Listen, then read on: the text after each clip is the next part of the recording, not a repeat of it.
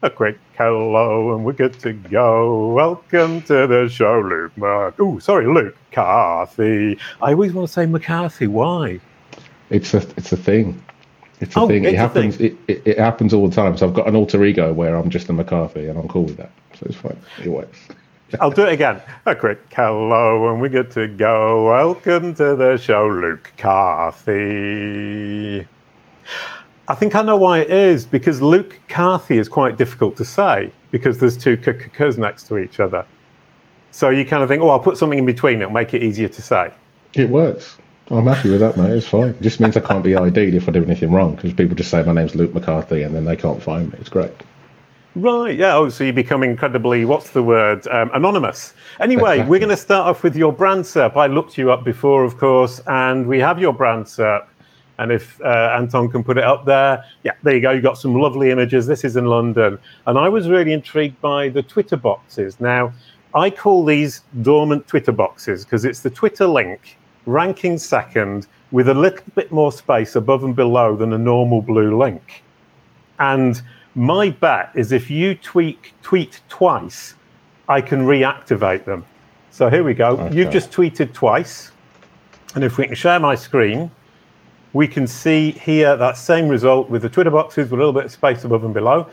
And I'm betting that if I refresh this page, and this is dangerous because it's live and I might get this wrong, those Twitter boxes will appear. No, they didn't. Oh, well, the Hello Jason one did. The, the, Yeah, it, it, appears here, but it doesn't appear as Twitter boxes. There you go. Yes. Oh. Ooh, it's look at right. that. These Look are dormant Twitter boxes. You can see that the space above and below is slightly bigger than it should be. And that is how you identify a dormant Twitter box that Google will trigger the Twitter boxes as soon as the person tweets a couple of times. Bingo. That was brilliant. I'm so happy I did that. I'm Thank you, Luke, mate. for helping. Next screen up is the second part of the brand SERP. You also have a dormant knowledge panel. I found your KGM ID, and your name isn't in there, your photo isn't there, but there is a knowledge panel. It's just empty. Okay. I'm gonna do So, as you said, kind of semi anonymous Luke Carthy a lot of the time on the SERPs, but also with that first one, those beautiful photos.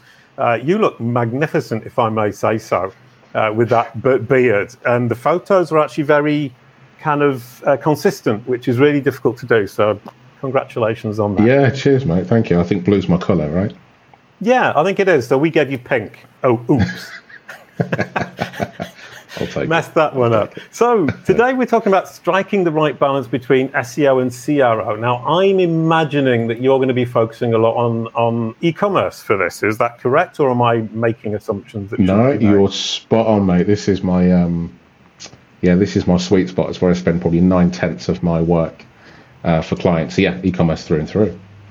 brilliant? Yeah, and uh, Fabrice Canel passed the baton to you last week and said, "Are you going to implement IndexNow?" Um, that's a very good question, and the answer is I don't know. Uh, index now, I don't even know what that is. Is that what? Is that at all? Is that at all? I don't know of yet.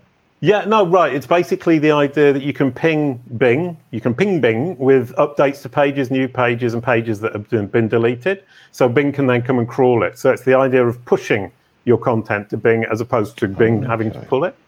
And the idea Nice. right now it's Bing and Yandex, and they're hoping that Google will jump on board soon. I'm betting that Google will, and I think once Google will, everybody will be pinging Bing and Google. Fantastic. No, I've, um, I'm going to take a look into that. I'm actually just let me scribble that note down. Wait, hold on.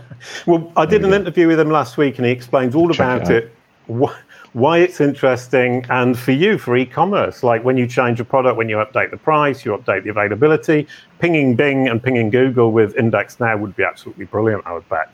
Yeah, absolutely. And talking about Yandex, actually, um, I guess I'll tip that I'll give from the off is Yandex Metrica, which is I don't know if it's new actually, but it seems to have gotten some steam and momentum recently, which is Yandex's answer to Google Analytics, which has a handful more bells and whistles than GA, and is also free. wow. So something worth potentially. I haven't even looked into. I haven't scratched the surface of this yet, but it's on the top of my to-do list to build a, a playground for, or for a client to um, to let me go wild with an integration for them. But yeah, Yandex Right. and uh, Metrica. Brilliant. Metrica, top of the list. IndexNow, second on the list now. Yeah, why not? Brilliant. now, on to SEO and CRO. Now, I talked to Will Critchlow about this uh, two years ago in one of the first episodes, um, and I've totally forgotten everything he said. so, uh, if we can go through that again, obviously, with your point of view, and you're coming from an e commerce perspective, whereas he was being more general about it.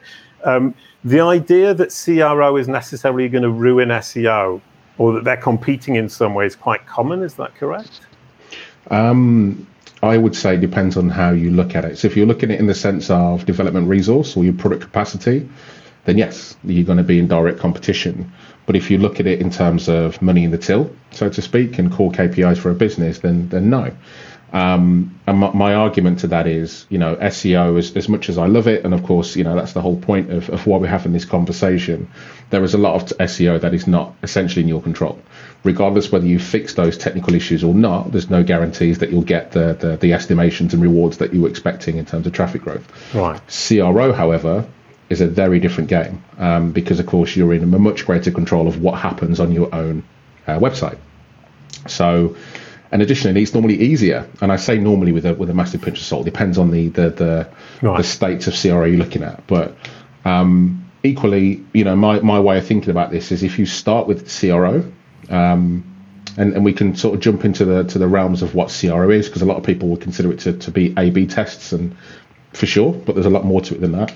But if you're able to optimize conversion, um, then effectively you then begin an, a solid argument um, to ring fence budget for SEO. Because let's be honest, you, you, your stakeholders don't really care. If you're making money, you can say it was SEO that did it, and then you've got a bigger SEO budget and a better, greater confidence. And that's something I did from experience. Right, yeah, because I mean, I, I, clients come to me, and one of the first things I say to them is before we get into SEO, let, let's look at the traffic you already have. Are you yeah. converting it as much as you can? And the answer is pretty much always no. And if often it's really simple things, isn't it? Yeah, absolutely. I think um, it is normal. You know, CRO doesn't have to be hugely advantageous experimentation or changes. It can be things that are really simple. Um, but equally, if we think about it, you know, clients will, will come to me and come to agencies and a bunch of people and say, right, I want SEO, I want more traffic. Mm. Um, but although there's nothing wrong with saying that, that might not be the biggest priority. There might be an issue where you're converting at 0.8% um, and we need to understand why that is. You know, um, and sometimes rectifying those problems can be done in say a couple of sprints versus a 12 months technical SEO project, which will improve your traffic, but you're still going to convert at the same rate. Um, but yeah, absolutely. To kind of answer that question for me as a consultant as well, it's normally where I start to um, deliver ROIs as, as quickly and as effectively as possible. But you saying it doesn't have to be complicated, it could be error messages, it could be call to actions, um, it could be just things like enabling guest checkout. Like the amount of clients I still work with where guest checkout is an internal argument, and I'm like, why are you arguing about it? Are we here to make money or are we here to be politically correct? What's, what do you want to do? So if you want to be politically correct, then that's fine. But you haven't hired me to be politically correct. You've can can I ask just why it's politically correct not to have a one-page checkout? Oh, so a guest a guest checkout to be specifically, so that they could be. Oh, sorry, guest checkout. Excuse um, me. It's all right. There could be a really solid argument um, in the business. That's how we've always done it, which is a cliche one, or right. um, we don't want to because we're going to hemorrhage the collection of information, um, and that's why we want to, to you know to to force people to create an account. But like, what is it that you want as a business? do you want the sale, or do you want the data? Now, of course, you want both but one has to give. And normally, if you speak to the right people in the business, which is the senior stakeholders, the C suite, they couldn't give a rat's ass, to be frank, about the data as such. To the to the if if the data or the the need to collect data sacrifices an increment in increment in sales, and there's always other ways you can collect data, right? So Right. Um, yeah, and, and, and that kind of thing is saying, well, if I force people to give me their information so that before they can actually make the purchase, I'm losing a, potentially some sales. And there's yeah, always going yeah. to be a nice balance. I mean, the whole thing is always about balance. It's not about going all one way or all the other, of trying to yeah. either collect all the data or trying to push people through sales completely and losing the data. It's about finding the balance that makes sense for your business. Yeah, absolutely. I mean, I have a client right now where there's a, a conversation and a pushback from finance um, because they don't want to use PayPal. And finance right. are kind of dominating the conversation right now in the business, and they've got very valid arguments. I'm not going to say that you know I'm not going to belittle their their their thoughts there, but if we're again thinking about the bigger picture, if there is an opportunity to increase sales by adding um, an, a more diversity of payments. Um, morning, someone here from from uh, from California. Paul, Paul Andre de Vera, who was on the show a couple of weeks ago. Hi, Paul. Fantastic. Um, but yeah, just like adding more payment options is one that's normally going to uh, result in an uplift. Whether customers have a preference for using PayPal, some customers might only choose to only ever pay by PayPal. Um, but not having that could be a bigger detriment to the business than, a, than the actual very valid argument that finance may have. So right. I guess we're talking more politics in the business and bureaucracy in the business rather than actual CRO, but it's the same thing. You know, as a consultant, I to jump in and say, right, you're missing A, B, and C, and they're really simple switches. Um, but to the business, they're quite big, dramatic conversations, and sometimes having right. someone external who can add meat to the bones as to why it's important is enough to get that over the line. Um, and generally speaking, the more payment options you give people, the more you will end up selling, the more you will convert. Uh, and PayPal is one of these things. I mean, I think there's kind of a reaction sometimes against it, but a lot of us feel safe with PayPal because you think, well, I've given my payment details once and I don't have to just keep giving it to everybody. And if there is a security breach or whatever it is, at least it's only once. Yeah, yeah, exactly. And I get the fees are higher and your money's. Mm you know, as a, as a business, as a seller, your money's more at risk because PayPal can, you know, can rip access away from you at any point. But, right. um, you know, there's rules and things you can put in place as a, as a seller, whether you've got certain products that you exclude from that, whether you've got maximum uh, basket values or certain destinations in the world that you want to remove PayPal from. But just by having a blanket, we're not doing it for reasons X, Y, and Z. Is it worth the loss of sales as a result of making that decision? Um, but my point here is, you know, if we, if we go back to the point of SEO versus CRO, or the perfect blend of that is, if you don't have the right payment options, but you you have had an increase in traffic by 20% this time next year, it could have been uh, an increase in traffic of 20%, but an increase in sales of, of a similar number potentially. So it's just thinking about how you can maximize the two. Right. Um, rather than giving the client what they want, which is more traffic, because they believe more traffic is more sales. If it's more sales you want, then it's probably CRO we should start with and then double down on that with SEO, uh, either in tandem or afterwards. Right. Yeah, and and kind of that the idea of you know the same traffic sell more, increase the traffic, sell more with that increase in traffic, you're winning probably three, four times over on different aspects of that. And, and we've yeah, described, yeah. or you've talked about the uh, guest checkout. Uh, I talk, mentioned the one page checkout. Is the one page checkout really helpful, or is that one of those silly ideas that I have that isn't true? Do you know, one page checkout is like the less steps you have to making a purchase is never normally going to be a bad thing. Um, as always, there's exceptions to the rules. I guess it depends on sometimes if you've got lots of fields, hmm. it can be quite overwhelming to have a single page checkout, um, depending on what it is that you know you need to collect from that user. Um, but equally, if it's a regular uh, checkout experience with nothing too special, no bells and whistles, then a single page checkout can be really easy. But what's also brilliant is it might even be worthwhile, if it's worthwhile doing, is giving the customer a choice. Whether you have an express checkout option um, or the normal option, and then identify what percentage of traffic goes where and see which one you could you could defer. But I guess the, the way in which you could do that, um, fast payments, which is a relatively fresh and new and very fast growing, ironically by their name, um, is. Can you, uh, can you tell us what it is though? Because you just said it as though I should know what it is. It's yeah. So fast payments is a, a really disruptive. Um, it's it used to well. It started as a new payment option. It's kind of like PayPal on steroids, so one-click checkout. Wow. Um, okay. But they've now started to bring out headless commerce and a lot of other cool things. But what it basically allows you to do is go to a product you want to buy, hit one button, and purchase it. That's it. So you can almost mitigate um, or add an alternative way for customers to buy. If you've got a legacy checkout and it's three or four stages, I'm looking at you, Hotel Chocolat, because your checkout is horrendous. Um, but if you're in that kind of situation, adding in new technology providers can allow you to have a really streamlined checkout without having to necessarily disrupt the product team in, in having to make them build an entire new checkout experience. Um, right. So you could offer both in tandem, right? PayPal's the same. PayPal Express Checkout, they have that sort of thing as well. Um, so I guess to answer your question, there's ways of giving customers what they want without having to ask the product team to go away and completely redevelop the uh, the checkout experience. Yeah, why well, there there are two principal problems. Hi, Paul Lovell is here. Always great listening right, to you. Both spot on Luke traffic does not always equal more sales.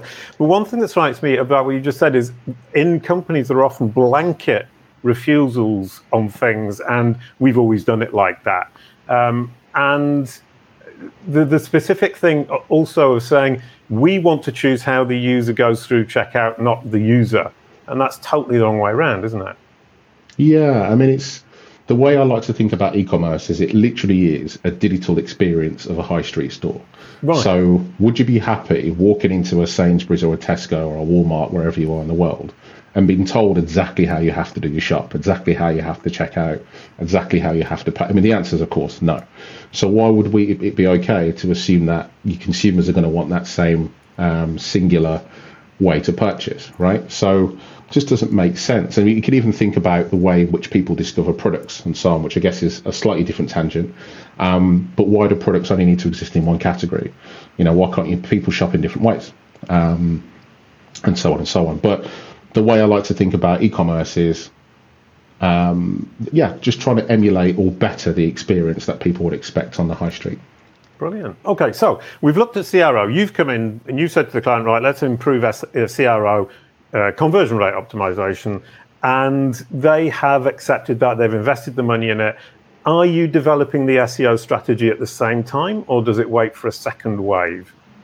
Yeah, so that's really interesting. So, funny enough, when clients, um, when I guess the first onboard clients, I don't normally talk about CRO or SEO, to be honest, um, unless I'm kind of people want specific information, which is normally the product teams. But when it comes to stakeholders and the people that brought me in, it's about growing sales, and that's the the, the title, if you like, of the service. Right. Um, so for me, there's normally both in tandem. There could be a really quick template level technical SEO fix we can make. So, you know, the, the usual kind of cliche things of pagination or canonicalizes to the first page or you're indexing your site search or there's just a lot of bloat URLs. So these tickets can be you know, you could do maybe 40% of all the technical SEO fixes in five tickets if, if you know, if you're lucky. Um, but that is a completely separate resource and, and a completely separate part of um, part of things separate to, to CRO. But equally, I guess you could also have some tasks that tackle both in equal sense.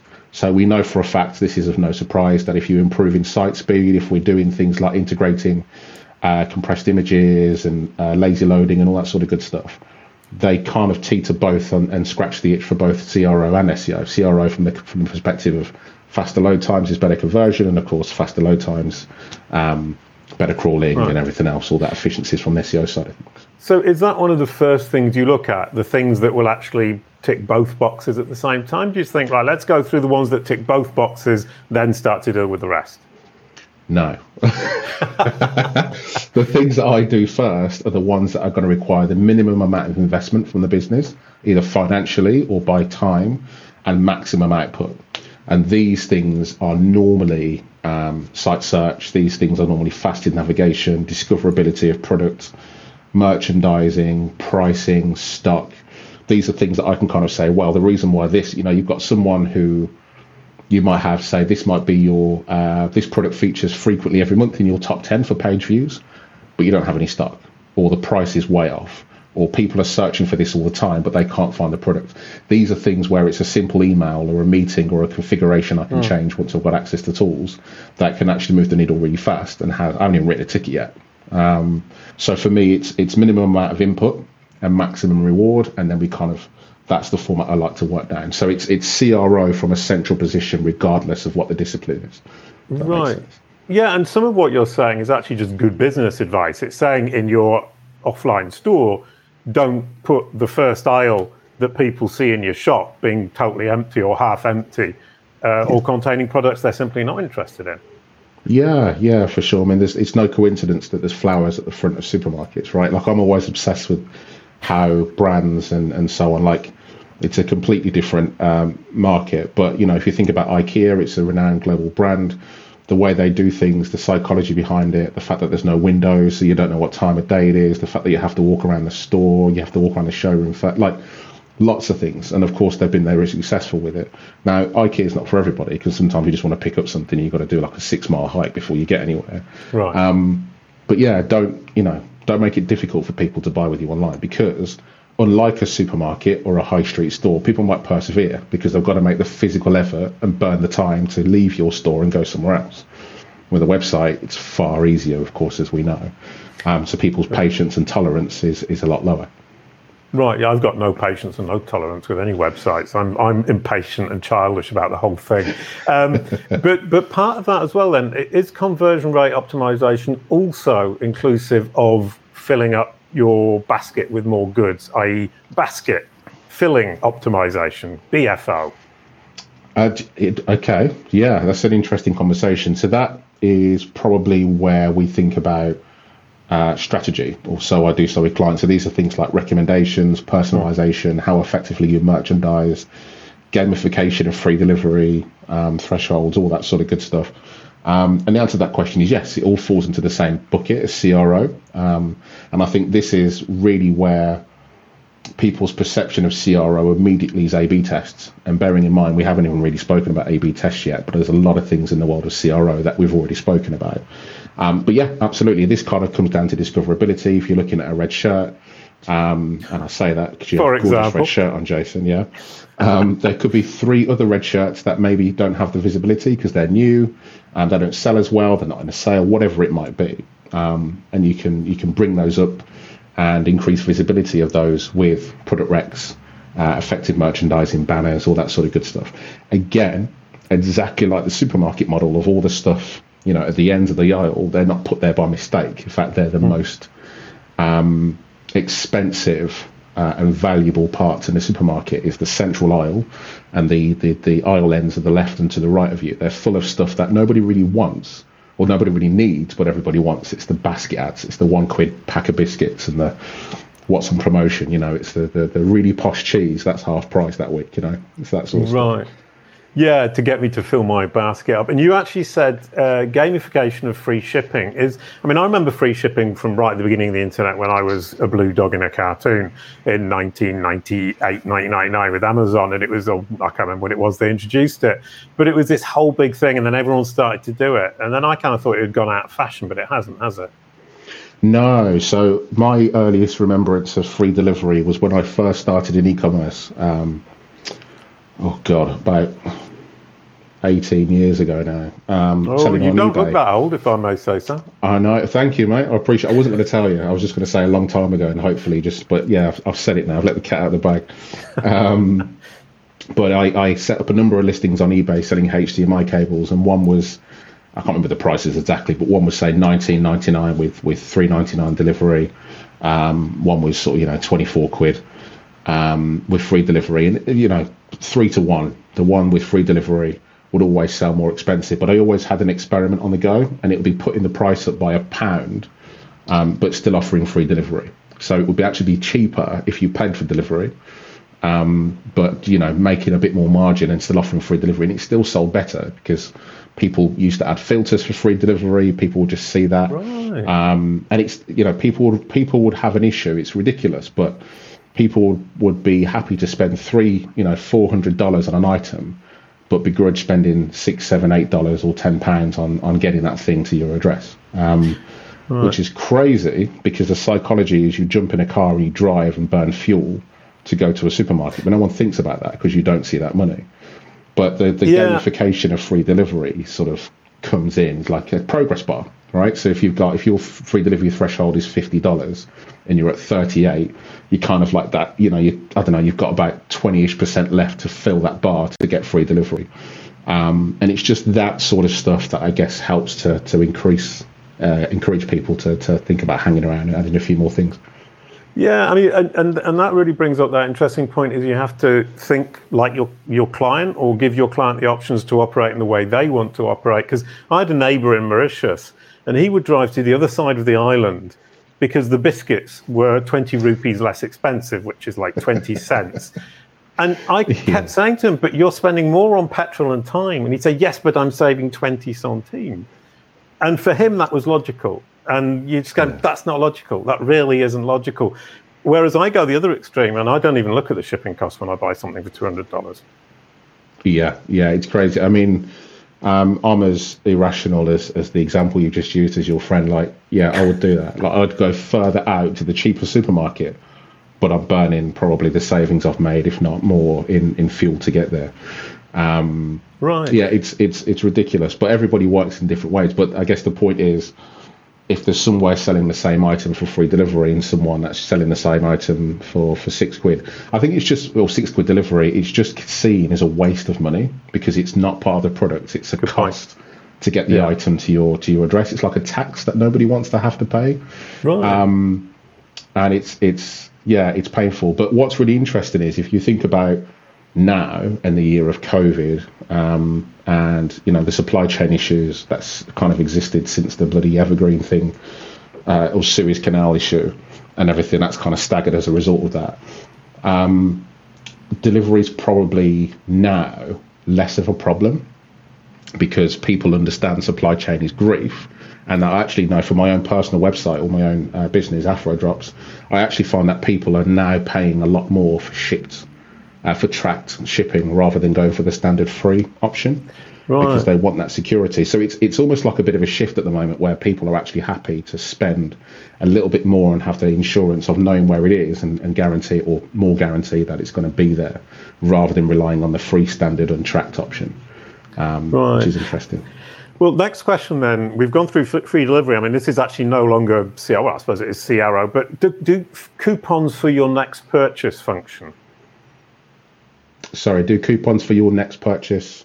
Yeah, if, if I if you say to me if I spend twenty dollars, I'll get a ten dollar coupon for my next purchase. That might be a bit too generous, of course, but um, yeah, the, yeah. the idea that you you give me future economy or future money offer is that a really bad idea that I just had, which is a bit stupid. No, it works because I mean I don't know how effectively it works, but Argos here in the UK do it every year, or they have done it I think for five years running, if not longer, which is towards Christmas, they normally do a spend £100 and you get a £10 gift card free right. um, to spend on your next thing, which is great, but also frustrating because you want to use that now, and of course you can't. But um, yeah. I don't know really how effective that is in terms of securing the immediate sale. I guess it probably increases the likelihood of a repeat purchase but I don't know how effective that would be, or I haven't seen any experience or data to suggest how effective it would be at securing the current sale.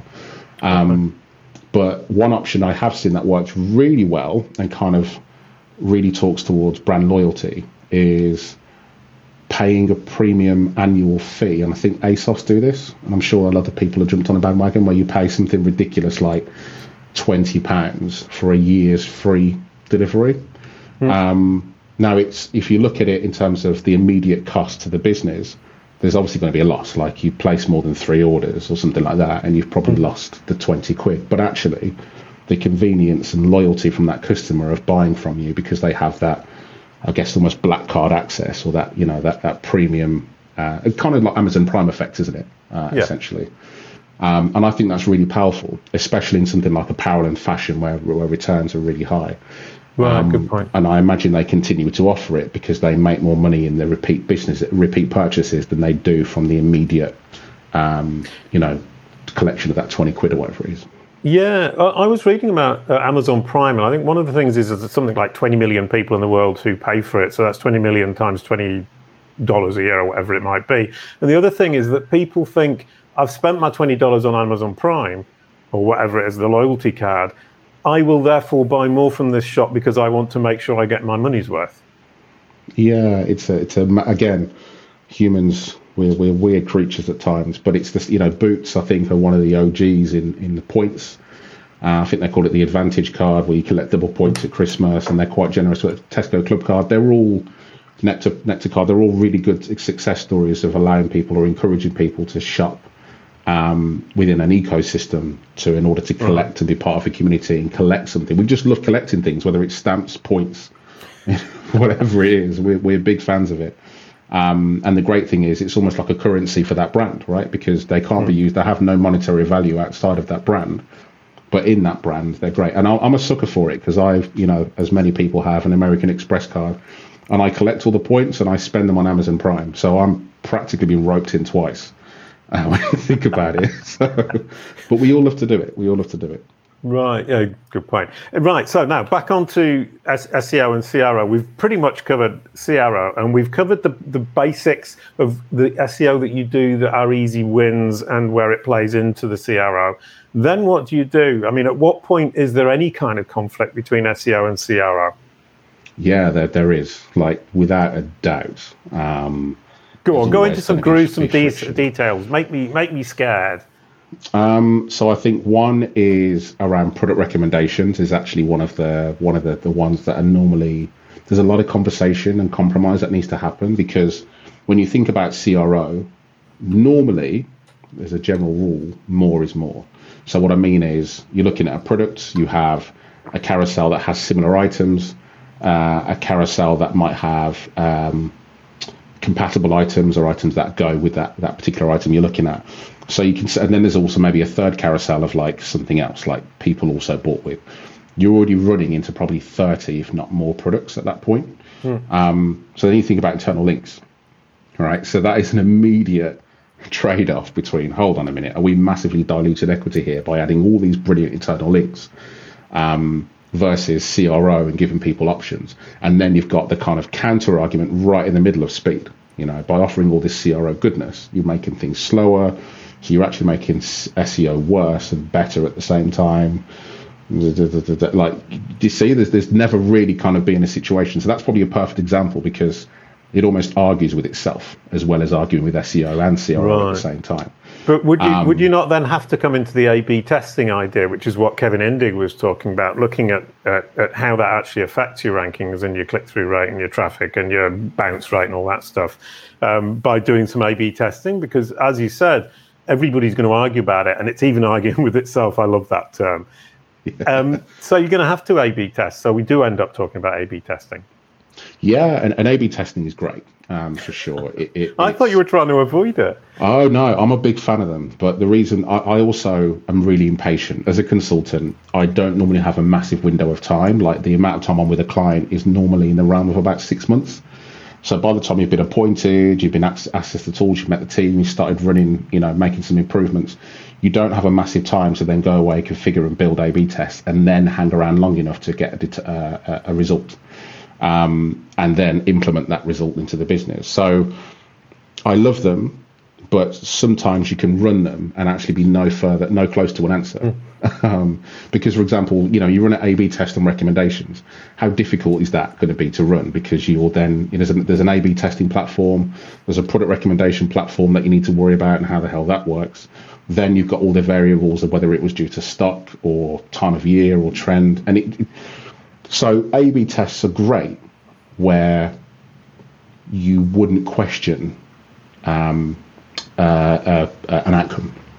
So what I mean by that is if you're testing a landing page, something that's non-e-commerce here, if you're testing a landing page layout, mm. um, it's pretty straightforward because it's static, right? So you can see which one uh, is better in terms of engagement or aiding conversion. But when you've got a lot of moving parts, like variable areas, as I said, product recommendations, breadcrumbs will change, that sort of stuff. Even if you had one that was a strong winner in the A/B test, if you're in a situation where you can say, yeah, but there's no, in my opinion, there's no point running it because it doesn't matter who wins in the test. If you're still going to be able to find gaps in the data or the or the test, then that's the challenge. Um, I think in, in these situations, to, to come back to the issue specifically, this is where you've got the perfect blend of, of no index, or sorry, for no follow. Um, so you might be in a situation where rather than having all three carousels um, pass equity via internal links, you just have the similar items one, for example, um, have follow attributes and then add no follow to the, to the other ones. And that can be a, a, a good compromise between internal links um, and, and sending things to, to similar items without then diluting it so much that you're passing links to everywhere on a product page and making things potentially worse. Yeah, diluting. Um, Right. Yeah. And and, and, and for the, for the A/B testing, I mean, Kevin Indig was talking about taking a templated category or whatever and dividing it into, and then testing on each half of it. Are you talking about that idea or testing on the same page two different layouts that you would present to different uh, users? Yeah, so I guess even even already we kind of we're doing tests inside tests, right? Which is great, but then it's the you want to try and only change one thing at a time, and changing yeah. one thing at a time and being patient don't mix, or being impatient don't mix very well. Um, but I, I love what what Kevin's talking about actually in terms of you know, maybe looking at a test, seeing which one is, is more effective, and then create another test inside of that test, which which sounds great because then you can start to refine and that sort of thing. I think the challenge is when you think about realistically in a business, how likely is it that um, you got to? I guess it's just really important to create a sterile environment where tests aren't what's the word contaminated as a result right, of running yeah. too many tests at the same time. Um, and that is difficult in a big company where there's lots of simultaneous tests. Let's not pretend that A/B testing just starts the day that I start. There's probably going to be tests that have been running, have ran, may still be active. People have been running a test for two years and they got lazy and didn't want to put it into to production, so they just left it in that platform. Like trying to unpiece all of that before you create a clean test is going to take longer than six months. And I normally don't have the time with clients, but in a perfect environment, I love running tests. Um, on, on, on to what Kevin's point. So category layouts, um, product page layouts, things that are more static and are more mm. important. Mm. I think running tests on product recommendations is so very so many variables in there. Um, stock availability and everything being one of them. Um, not so much, but wherever you feel there's going to be a definitive or you're not going to argue with the result, I think they're great to run in e-commerce. Yeah. Right. Okay. What other conflicts are there? I mean, you've talked about the, the conflict of having too many elements on a page, giving the user choice, and confusing Google or diluting your link signals within your site. What other conflicts does CRO typically bring up with the, the SEO side of things? Yeah. So I think one is probably in the world of faceted nav um, mm. as well. I think this is a huge one for anyone who works in the world of e-commerce. Do you, for example, do you create a faceted nav that's really slick? um, and you know is powered with Ajax, really fast, interactive, doesn't force page reload. Um, or do you have a faceted navigation that is perfect from an SEO perspective and you know each faceted choice has a new URL, you're flexible in what you can index, what you don't. Um, from an SEO perspective, of course, makes sense to have URLs um, mm. and being able to control what URLs are accessible. But from a usability point of view, it makes sense to have a really clean, interactive, faceted navigation where you can pick all the options you want, things update in real time, and you haven't got to worry about reloading, especially on mobile. Right. Um, and that is a, a beautiful argument, I think, and it, it's it, there's never really a right answer. The closest I think I've ever gotten to a right answer is having um, an Ajax-powered faceted navigation that runs fundamentally on URLs for, for uh, behind the scenes. Um, that can work really well, but it comes with its complications. It's not perfect. But that mm. seems to scratch the itch from a UX perspective and keeping things nice and clean, but also means that URLs are available to search engines um, to kind of go after those long tail uh, keywords and opportunities there.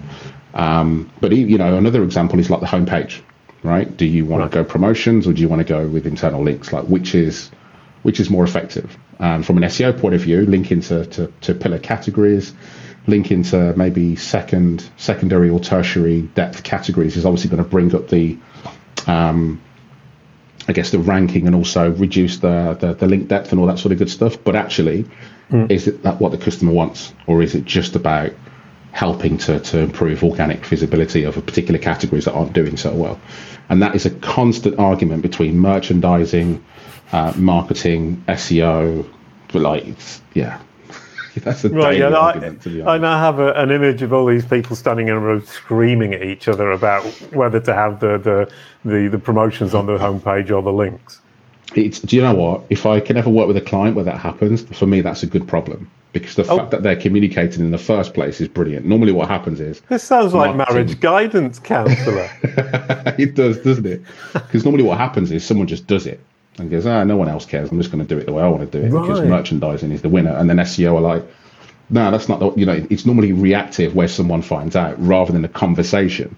So if a conversation slash debate happens, that's good. Not many hmm. companies get to that level of state. They all work in silos, right? Right, brilliant. Now, absolutely wonderful. Kind of, we've covered an awful lot of stuff here. Um, what I'd like to do is, can you give me your overview of the journey from somebody searching on Google to clicking on the link to coming to the page to going through the checkout. How do you perceive that, and how do you describe that to your clients? Because for me, it's a journey. Um, mm. and, and if you perceive it as a journey, what kind of journey is it for you? What are the stages, and how do people think as they go through it?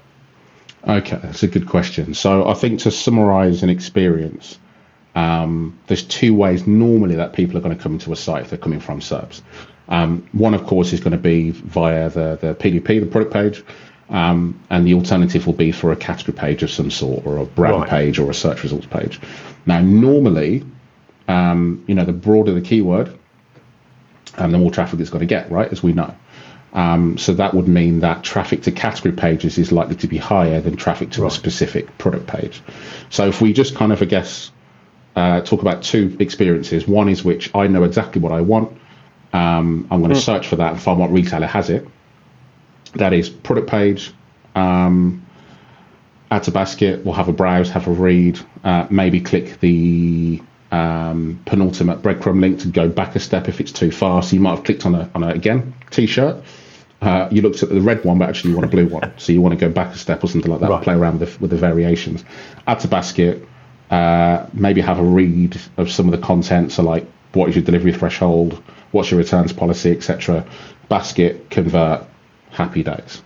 Um, right. It's obviously a great and simplified version because we know there's multiple visits and all kinds of stuff, multiple devices sure. that go into that. But the alternative is, I think I know what I want, but I'm mm. not really sure.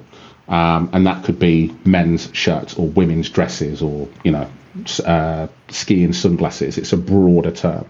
These will get the most amount of traffic, but this is also where the fall off is quite high. And right. this, a lot of this depends on the algorithms that you use on your category pages. Um, because you've got 10, you know, depending on what retail you're on, again, to simplify it, you've got 10 results on the category page. If a customer looks at that page and doesn't find um, what they're looking for in the first five, or at least the first 10 on the first page, they might just leave. Hmm. So there's a greater chance of abandonment. But from that experience, assuming they find what they want, category page, look through pagination, have a poke with some filters, again, add to basket, look at some product reviews, add up your basket, and then check out and purchase. Um, but a really important point I want to make here is that I think one of the most important things that goes miss, uh, goes, um, ab- abandoned's not the right word. I'm trying to think of the right word for it, but neglected. Um, You're right good at finding the words. That's yeah, the second yeah. time you've been going, mm, and then you found the word. I respect that because I struggle so much. Sorry, yeah, go ahead. I'm running on fumes, mate. It's coffee, I think, just kicking in at the right time. um, but yeah, is is the algorithms that people use on their category pages. So what a lot of people will do is uh, sort their category pages by what sells the best. Oh, I don't really care what sells the best because what sells the best might not be what I'm looking for. Mm. Um, so, been in a situation where you have, by default, things sorted by best and a supporting carousel um, above that, which is kind of more personalized to me as and when I start to look through the site, start to search, click on things, um, and, and so on and so forth. And I guess a perfect example of that, Jason, to use your red shirt again, I can imagine that many men aren't brave enough to, to, to order a, a, a, really distinctive red shirt. I personally am not, but I might think about it after uh, after seeing you glow in yours. Um, but the point is that the, the better colours that normally sell are lilac, white, black, navy blue, that sort of thing. The safer colours, right? If we like. Right. So if you land on a category page at a, a, men's shirt company, the chances are you won't see any red shirts unless you've made that part of your query. I was so actually shopping for red shirts and I couldn't find any. And it was I turned up on the page and they bounced because I didn't see any. And you're right, I should have dug deeper. You, but you shouldn't have to. I'm not saying that in a perfect situation that you know if you're a brand new visitor, it's not going to understand that you want red. There's a greater chance that you want black or navy or white. Mm. But by having a personalised carousel, once you've made at least your first purchase or once you've started to click and browse around the site, I understand you better as a user. So you can either look by what sold the best, or you can actually just rely on the carousel that's made for you, but right. it's still at the top of the page. Um, and it's synonymous, you know, it's synonymous because that's what Google do with the whole ten blue links and the um, the shopping, you know, the shopping strip at the top. Um, but yeah, I, have kind of gone off on another tangent here, but that's another CRO conversation to have. Right. Yeah. No, but you've really well described well the difference between going through product pages and going through category pages. That was a brilliant ending to it because it also brings in all those different stats. Thank you so much, Luke. That was absolutely amazing. Uh, we're going to introduce next week. Uh, next week it's Corey, and he's going to be talking about understanding semantic SEO, one of my favorite topics. And Corey Tuğberk Gübür, and I think I probably said that wrong. Delightful chat, incredibly smart. So you're going to have to put your thinking caps on when you come next week for understanding semantic SEO. And I would like to ask Luke to pass the baton to Corey. Which hand do I need? Right, my that camera's mirrored. I need, right, hold on. Wait, wait, wait, wait, wait. There we go. Corey, it is yours, my friend. You can do your thing with. Uh, with the brilliant semantic SEO knowledge. Honestly, anyone who has semantic SEO knowledge, I think, is a brainiac. Um, and just it's a really intelligent side of SEO and its API and wizardry and all the kind of stuff I don't really understand, but I have a massive amount of respect for. So I'm looking forward to seeing what that's all about. Brilliant. Thank you so much, Luke. Now, two things. One is I never thought I was a brainiac because I knew some semantic SEO, and I never thought I was brave for wearing a red shirt. A quick goodbye to end the show. Thank you, Luke. Brilliant. Brilliant, brilliant. I've got a song as well, mate. Honestly, it's brilliant.